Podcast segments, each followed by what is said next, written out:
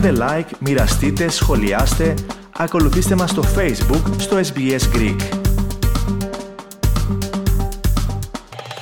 Ραδιοφωνία Ες Μπι Ες, ακούτε το ελληνικό πρόγραμμα φίλες και φίλοι, και σήμερα φιλοξενούμε τον καθηγητή ναυτιλιακών σπουδών στο Πανεπιστήμιο Greenwich της Αγγλίας, τον κύριο Γιώργο Κιουρκτσόγλου. Καταρχάς ευχαριστούμε που αποδεχτήκατε την πρόσκλησή μας. Καλημέρα σας κύριε Λογοθέτη, μεγάλη μου χαρά και ευχαριστώ για την πρόσκληση. Λοιπόν, θα μιλήσουμε για την ενεργειακή κρίση κύριε καθηγητά, αλλά καταρχάς να οριοθετήσουμε αυτή την ενεργειακή κρίση. Ναι, φυσικά. Ξέρετε, στην καθημερινότητά μας διαβάζουμε και συζητούμε για κρίση στην ενεργειακή αγορά, στη διεθνή αγορά. Σε αυτό εδώ το σημείο θα πρέπει να είμαστε λίγο προσεκτικοί και να ορίσουμε τι εννοούμε με τον όρο κρίση. Η κρίση μπορεί να αφορά το σύνηθες τιμή κτήσεως του ενεργειακού προϊόντος ή και την προσφορά του ενεργειακού προϊόντος, την ε, διαθεσιμότητα του ενεργειακού προϊόντος στη διεθνή αγορά. Αυτή τη στιγμή που συζητούμε, η διεθνής αγορά δεν υποφέρει από διαθεσιμότητα ενεργειακού προϊόντος, ενεργειακών προϊόντων, για να το γενικεύσω. Προφανώς υπάρχει μια κρίση η οποία αφορά το κόστος κτήσεως των προϊόντων. Και αυτό αφορά όχι μόνο το αργό πετρέλαιο, αφορά το φυσικό αέριο και αφορά και δευτερογενή προϊόντα, όπως είναι για παράδειγμα ο ηλεκτρισμός. Κατά κλείδι, αυτό το οποίο συζητούμε σήμερα ως κρίση έχει να κάνει πρώτα απ' όλα και στο μέγιστο δυνατό βαθμό με το κόστος κτήσεως του προϊόντος. Και σε κάποιες περιπτώσεις, τώρα έρχομαι πιο κοντά στην Ευρώπη, έχει να κάνει με την παροχή, με τη διαθεσιμότητα ενεργειακών προϊόντων. Λοιπόν, έρχεστε επομένως στην επόμενη ερώτησή μου.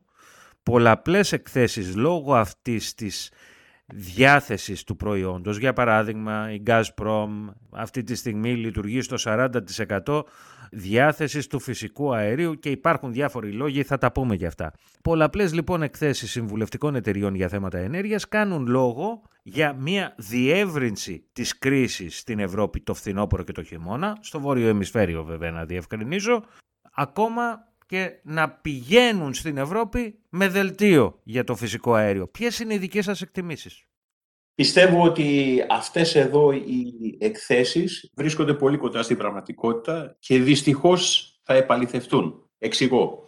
Αυτό το οποίο συνέβη στην Ευρώπη και ως επιτοπλίστων στη μεγαλύτερη ευρωπαϊκή οικονομία, εννοώ της Γερμανίας, είναι ότι στρατηγικά εδώ και δεκαετίες, σε συνέχεια του Δεύτερου Παγκοσμίου Πολέμου, η μεγαλύτερη ευρωπαϊκή οικονομία, η γερμανική, πήρε την απόφαση να εξαρτηθεί σε πολύ υψηλό ποσοστό, μιλάμε για πάνω από εξήντα τοις εκατό ποσοστό, να καλύψει τις ενεργειακές της ανάγκες με ρωσικό φυσικό αέριο. Και πιο πρόσφατα, ας πούμε, η απόφαση η οποία δεν υλοποιήθηκε ήταν η περαιτέρω εξάρτηση αυτής εδώ της οικονομίας μέσω του αγωγού Nord Stream δύο, ο οποίος φυσικά ποτέ δεν ενεργοποιήθηκε. Αυτό ήταν ένα στρατηγικό λάθος, το οποίο σε πρώτο χρόνο πληρώνει η Γερμανία, αλλά δυστυχώς και πάλι μαζί με τη Γερμανία μεγάλες ευρωπαϊκές οικονομίες και στο τέλος της ημέρας, στο σύνολό της η Ευρωπαϊκή Ένωση είναι ένα πρόβλημα το οποίο έχει ήδη κληθεί να αντιμετωπίσει. Ταπεινή μου άποψη,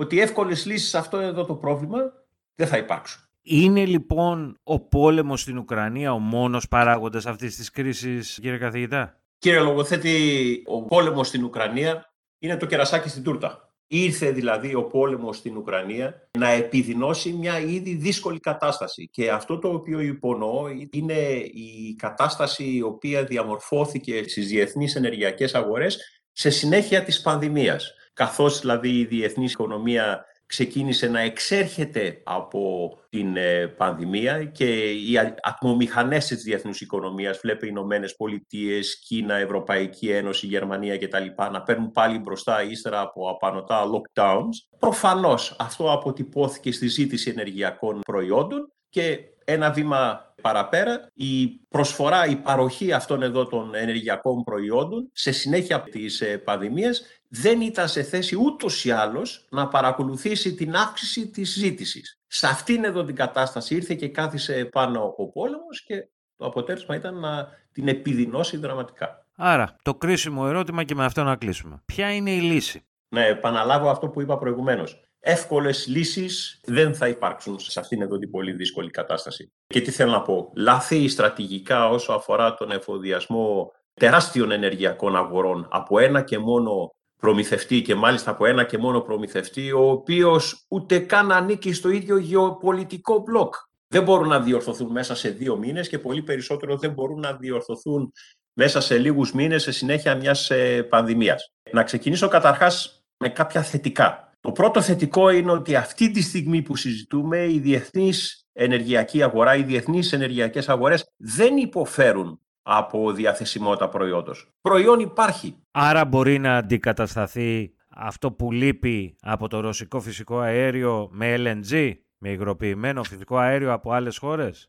Μπορεί να αντικατασταθεί, κατά την ταπεινή μου άποψη, αλλά θα κοστίσει. Και όταν λέω θα κοστίσει, για να μην τα απολογώ, θα κοστίσει στη τσέπη του καταναλωτή παύλα ψηφοφόρου. Και αυτό είναι το πρόβλημα, λοιπόν. Εδώ, εδώ... Και αυτό είναι το πρόβλημα. Για να επαναλάβω μια κρίση του Jean-Claude Juncker πριν από μερικά χρόνια, όταν η ευρωπαϊκή κρίση χρέους ήταν στο απόγειό της, αναφερόμενος στους Ευρωπαίους πολιτικούς, ο Jean-Claude Juncker είχε πει ότι όλοι γνωρίζουμε ποιο είναι το σωστό και ως εκ τούτου τι να κάνουμε.